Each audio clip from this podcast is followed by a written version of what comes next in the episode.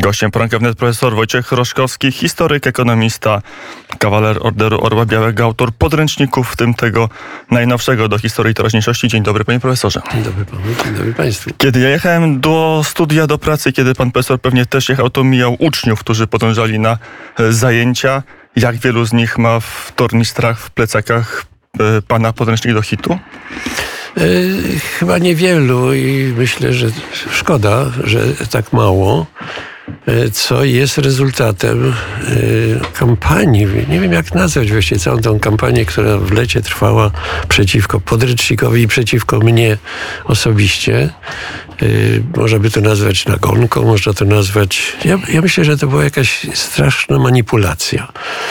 Dlatego, że od samego początku wyrywki z książki, której nikt nie czytał, były interpretowane w sposób zupełnie bałamutny i byłem przedstawiany jako jakiś radykalny ideolog narodowo-katolicki, podczas gdy w podręczniku ja odwołuję się do Yy, powiem może szumnie, ontologii, epistemologii i etyki.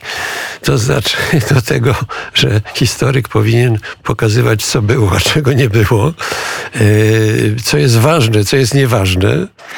Yy, i jak to oceniać. Zresztą sama książka jest wydawniczym hitem, bo sprzedaje się w tysiącach egzemplarzy, co na polskim rynku nie tak, jest częste. Tak, to prawda, ale to jest pewna satysfakcja, natomiast... Tylko y, raczej kupuje starsze pokolenie niż młodsze, a książka tak. jest dla tych 15-16 latków. I mam nadzieję, że to starsze pokolenie, myślę tutaj o rodzicach czy nauczycielach, poznawszy ten tekst i w ogóle całą tę książkę, dojdzie do przekonania, że jednak warto się zastanowić nad tym, e, po pierwsze, nad jej formą, i nad jej treścią.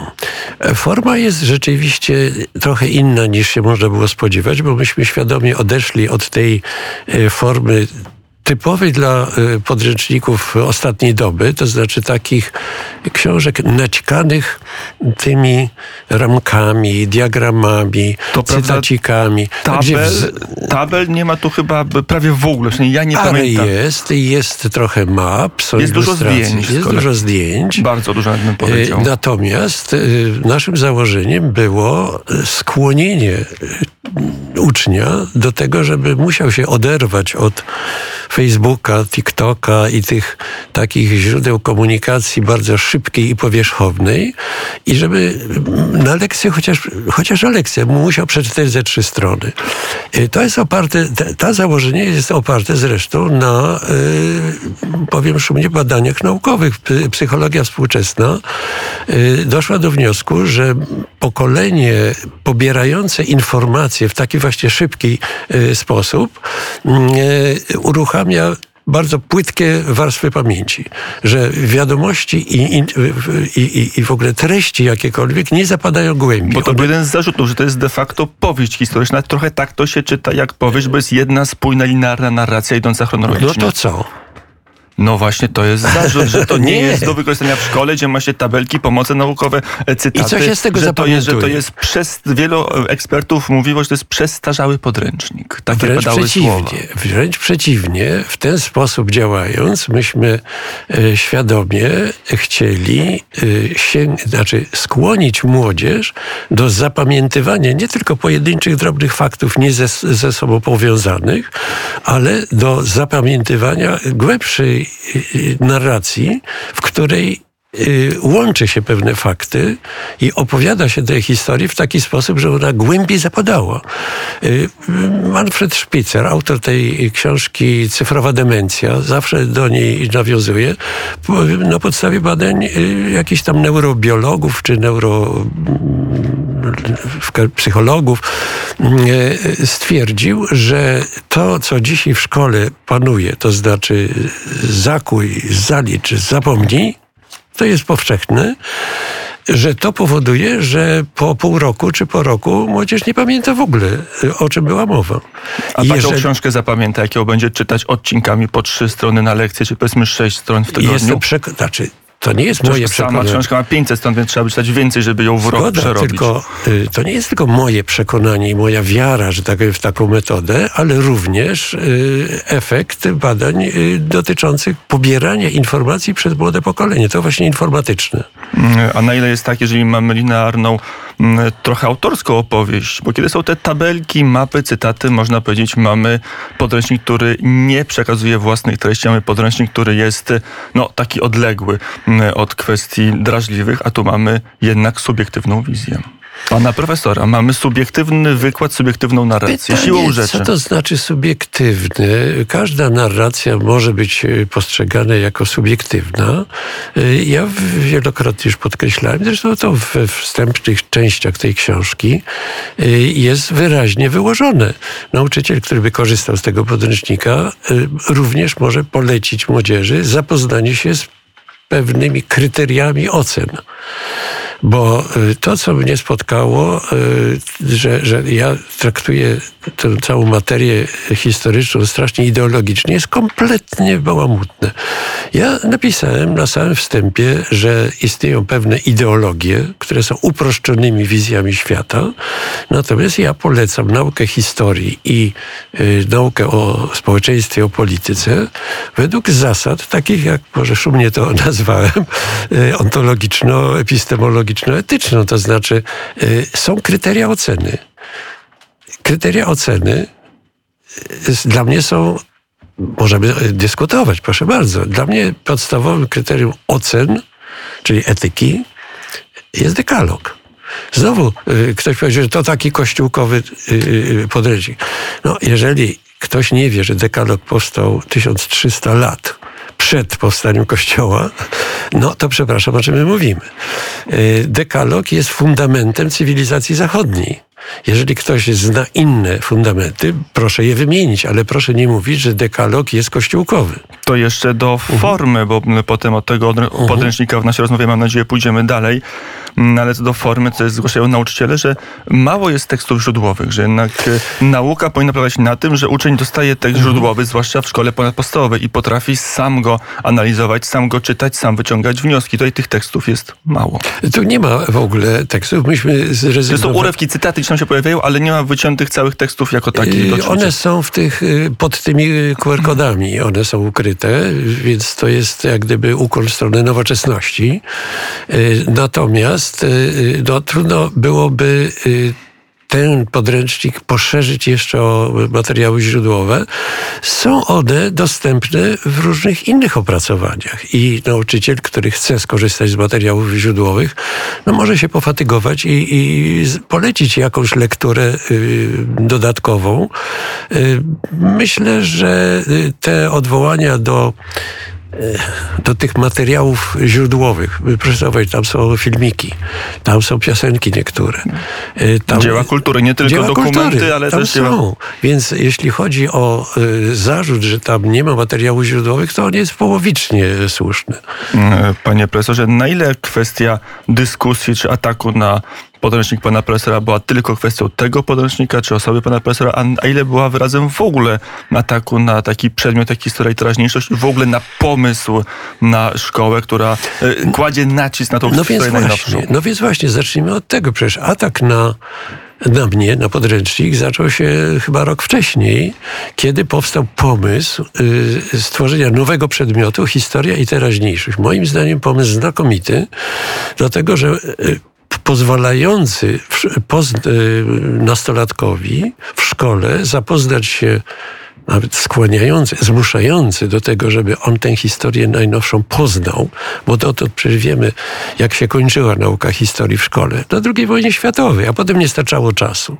Otóż nowy przedmiot miał wypełnić tę lukę.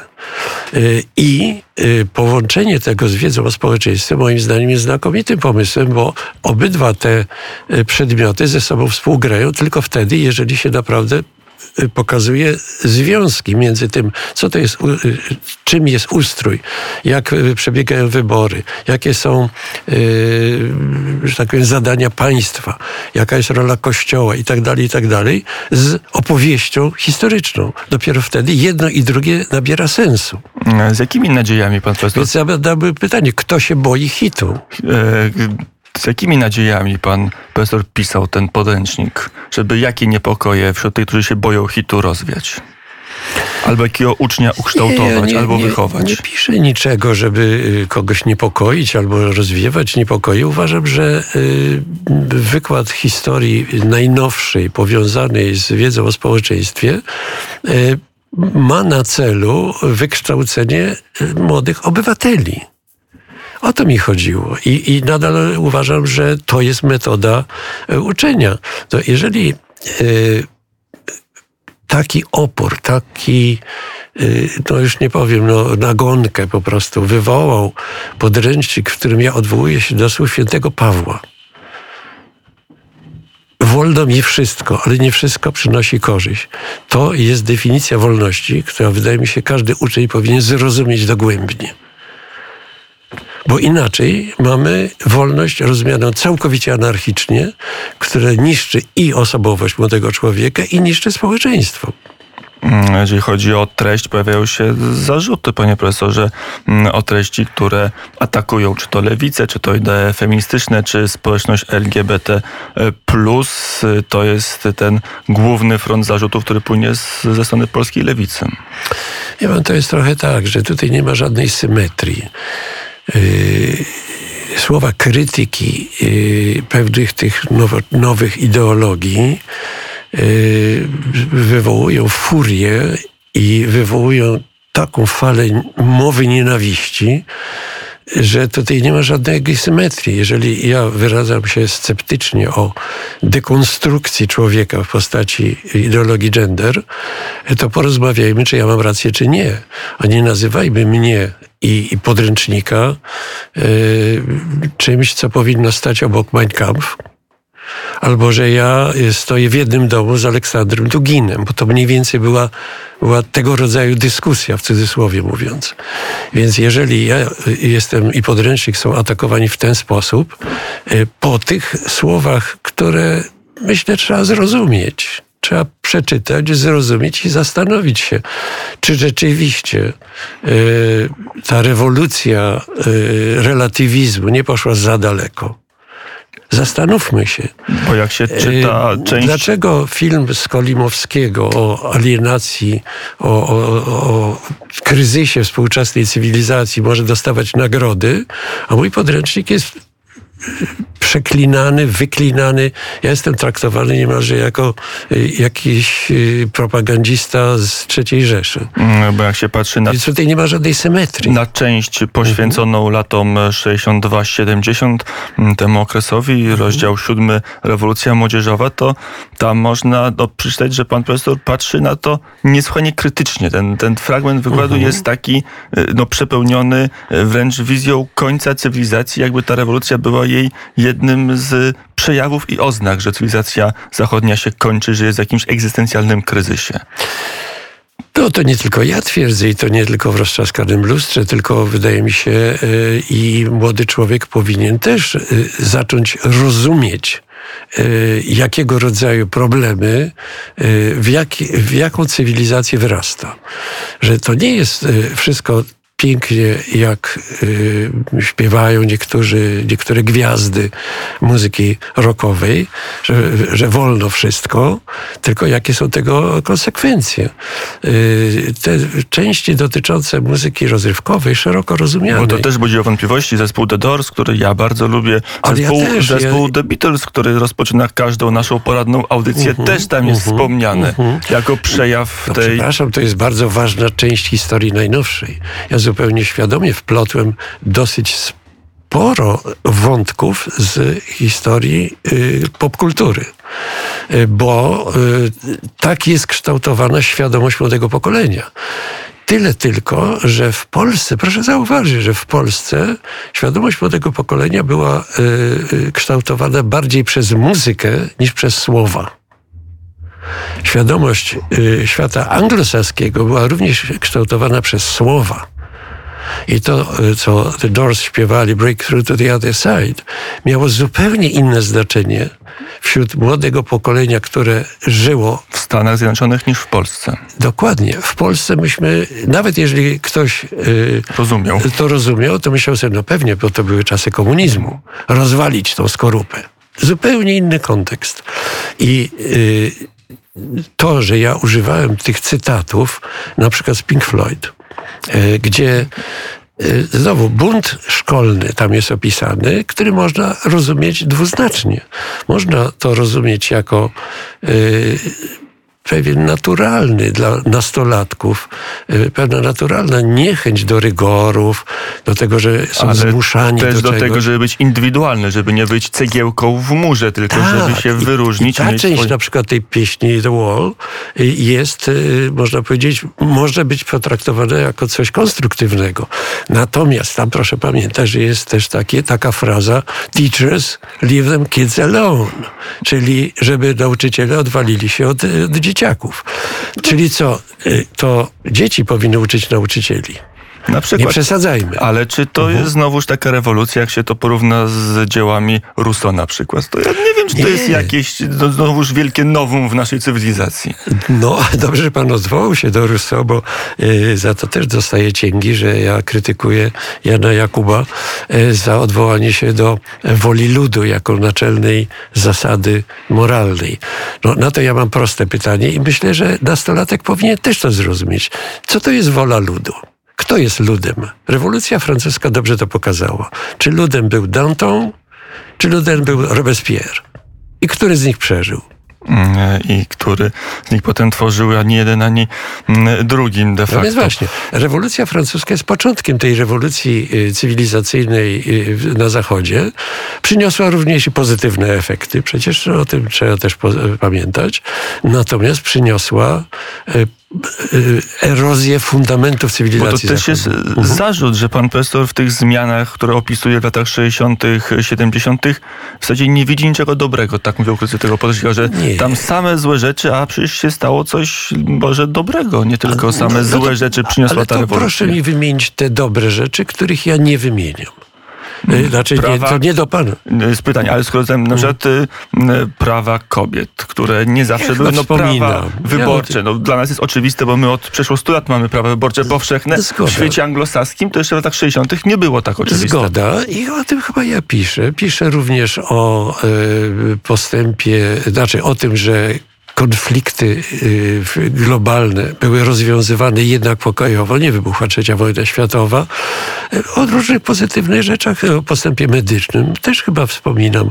Więc y, to, że ja zwracam uwagę na kryzys cywilizacji zachodniej, to nie jest tylko moja fanaberia, czy moje moje czarnowictwo, ale to jest obserwacja bardzo ważnych i znaczących i wpływowych myślicieli.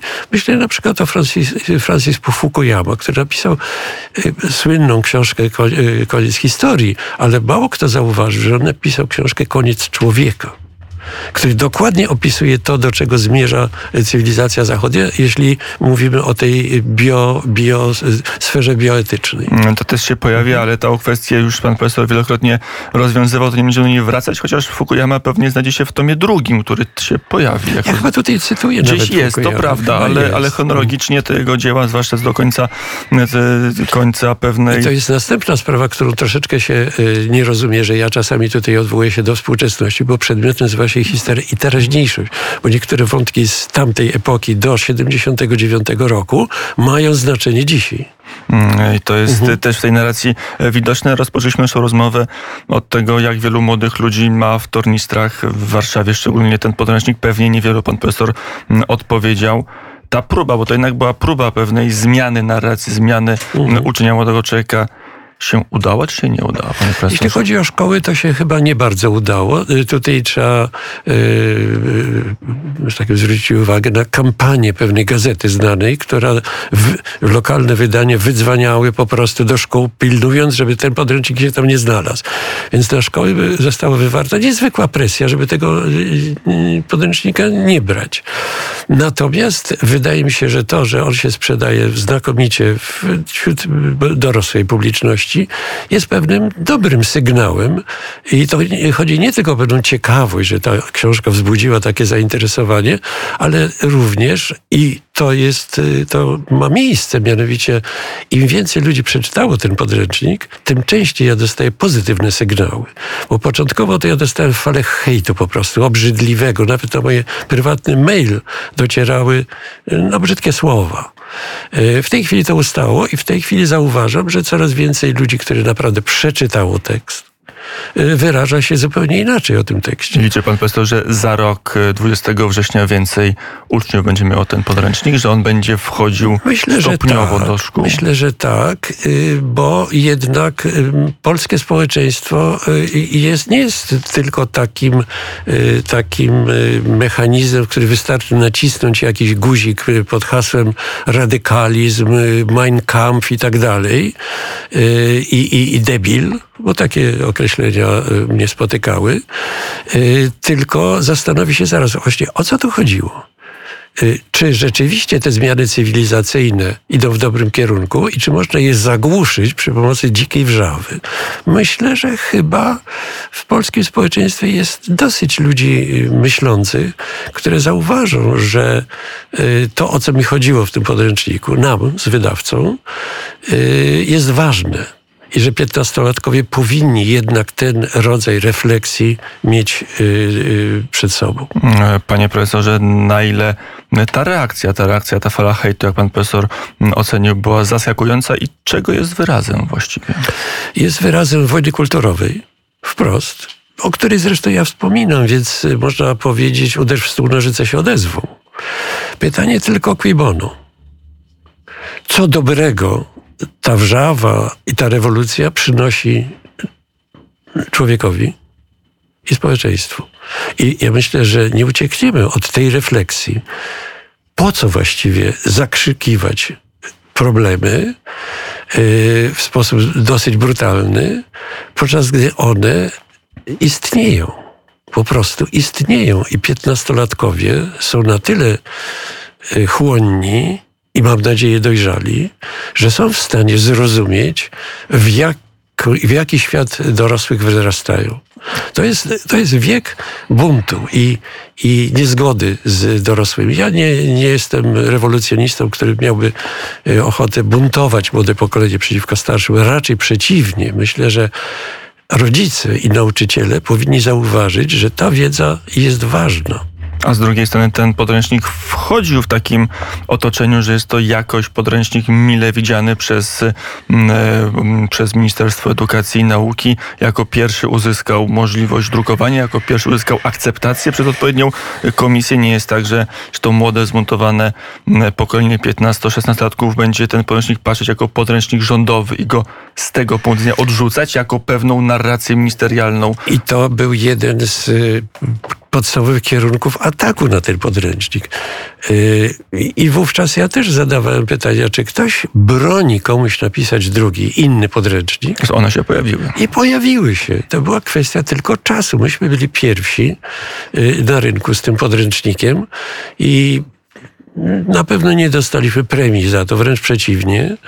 Natomiast cała ta dyskusja, że to jest podręcznik pisowski na zamówienie, za pieniądze ministerstwa, w ogóle bzdury i kłamstwa, yy, yy, służyła w gruncie rzeczy tej narracji obrony tej, tych wszystkich zjawisk negatywnych, o których yy, ja tutaj piszę. Yy, także czas pokazał, że to nie jest żaden podręcznik ministerialny. E, gdyby... Przedmiot był, można powiedzieć, ministerialny. Bo był pomysłem autorskim. Bo był pomysłem y, tej ekipy rządzącej. I, I znowu, y, ja akurat pod tym pomysłem się podpisuję, mając do mm, polityki w ogóle pewien dystans już od dłuższego czasu, bo politykiem czynnym byłem ostatnio 13 lat temu chyba. I to jeszcze nie w polityce krajowej, tylko europejskiej. Europejskiej. Poza tym nie jako członek partii, tylko z listy tej partii. Więc w ogóle te zarzuty upolitycznienia podręcznika y, są absurdalne.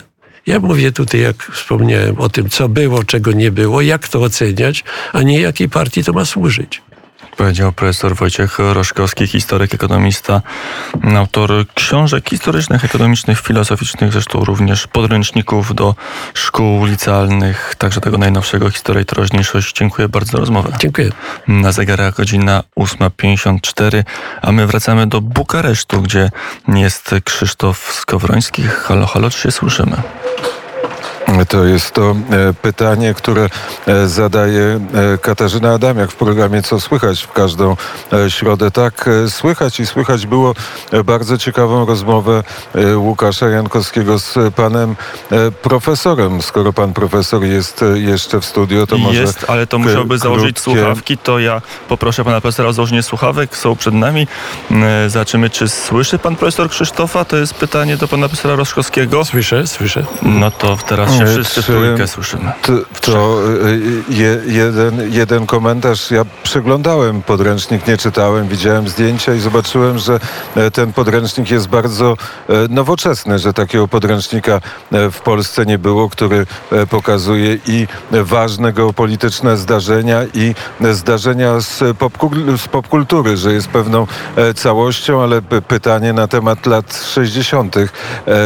No, w końcu dokonało się jedna rzecz, szczególnie w Stanach Zjednoczonych był i, i na pewno o tym pan profesor e, napisał, że w końcu e, tak się zdarzyło, że e, czarni obywatele Stanów Zjednoczonych mogli wsiadać do autobusu razem z białymi obywatelami i chodzić do szkoły. To Jest było o tym to cały duży fragment. A o Rumunii? Rumunii, no to mówi pan o upadku Czałszewsku? Nie. E, w ogóle taki e, rzut oka na historię A, rozumiem, Węgier, rozumiem. E, Czech. Nie, nie zaskoczyłem, pan mówi z Bukaresztu, tak.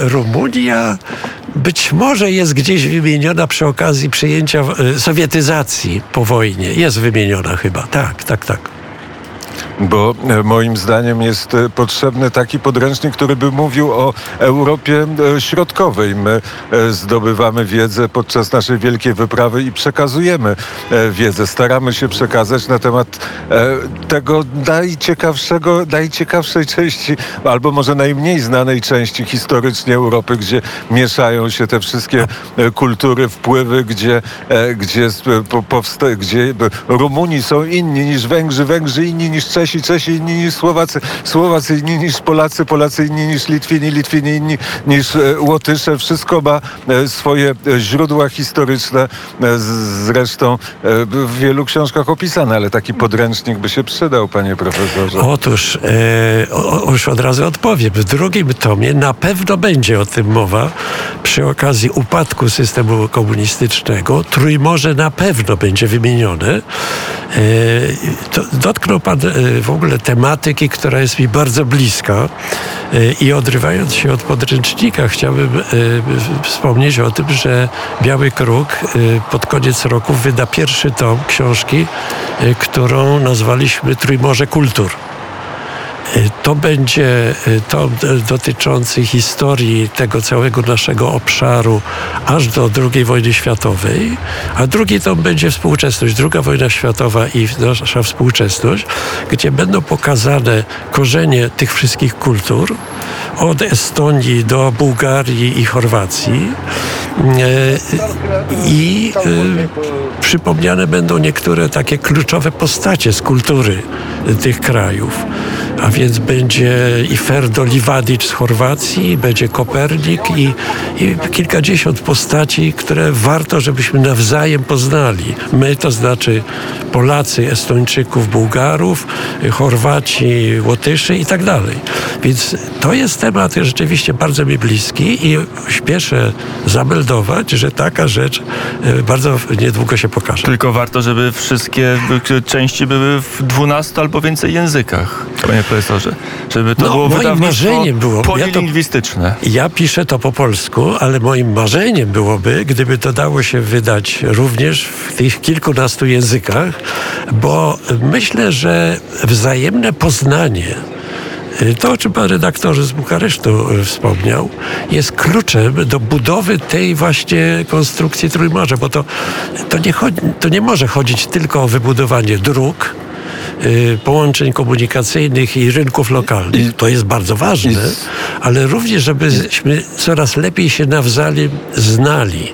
Y, I to jest, y, panie będzie profesorze, powodowało, że się lepiej będziemy rozumieć.